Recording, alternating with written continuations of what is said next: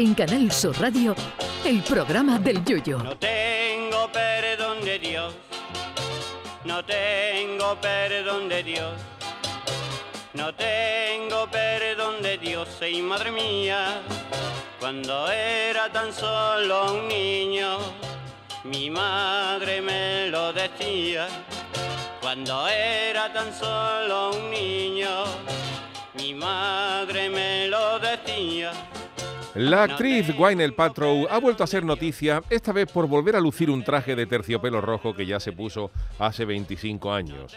Esto tiene que tener truco, porque o bien a Gwyneth no le gusta nada la pringán y la surrapa de lomo en un mollete para desayunar, o es que ella tiene una constitución que es para celebrarla no ya el 6 de diciembre, sino para dar gracias a Dios todos los días del año. Lo digo yo, que me pongo ahora un traje de chaqueta del año 96 y me quedaría igual que si tú a Falete le pones un traje de neopreno para hacer surf. Porque un servidor tenía un tipito a la mar de esbelto ese año, 96, el de la chirigota a los bordes del área. Pero luego se me empezó a desarrollar un abdominal de manera más desproporcionada que el resto y ahí empezó todo. Pero esto de ser famosa tiene sus ventajas. A los guiris, incluso a los famosos nacionales también, se lo perdonamos todo, mientras que a los más cortitos de bolsillo o fama se le tira la gente al pescuecho del tirón. Si la Paltrow repite vestido después de 25 años, es una maravilla, que como se conserva, que vaya el tipito, que si los años no pasan por ella, etcétera. Pero como a ti te dé por venir un día a la radio con una, con una camiseta de curro de la Expo 92, habría que escuchar a los compañeros que yo, yo, yo, a ver si Herrera vamos al armario, picha, que te gasta menos que el pasamano de un noveno.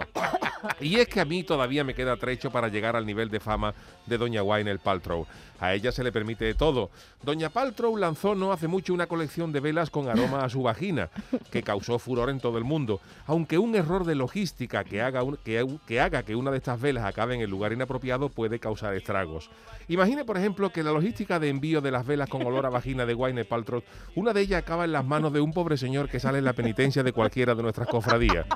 Y que al llegar a casa, después de rezar y pedir al cielo durante toda la estación de penitencia con la vela de Gwyneth Paltrow en la mano, se acerque a su señora, le acaricie la cabeza y la mujer le diga, Manolo, ¿y de dónde viene? Ante la sorpresa y desconcierto del pobre penitente. La actriz no para de sacar nuevos productos, todo ello de línea satireta. La última y polémica ha sido hace pocos días donde Gwyneth Paltrow ha lanzado al mercado unas pastillas que ha tenido a bien llamar DTF, Down to Fuck, que sirven para aumentar el deseo sexual de las mujeres junto al estado de ánimo en general. Además promete generar más sensaciones placenteras durante el coito, por lo que la, la actriz la ha definido como el Viagra femenino. Los problemas de logística de la COVID han propiciado que un tarro de una de estas pastillas haya acabado en una residencia de ancianos de Los Ángeles, donde se las repartieron a las ancianas creyendo que eran pastillas para la tensión. Y aquello ha terminado que una película de Nacho Vidal en los Teletubbies al lado de lo que encontraron los cuidadores cuando entraron en el comedor del geriátrico tras acabar la cena.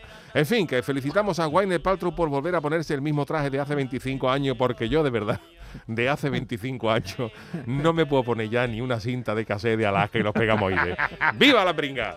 Ay, mi velero, velero mío. Canal Sur Radio. Llévame contigo a la orilla del río. El programa del yoyo.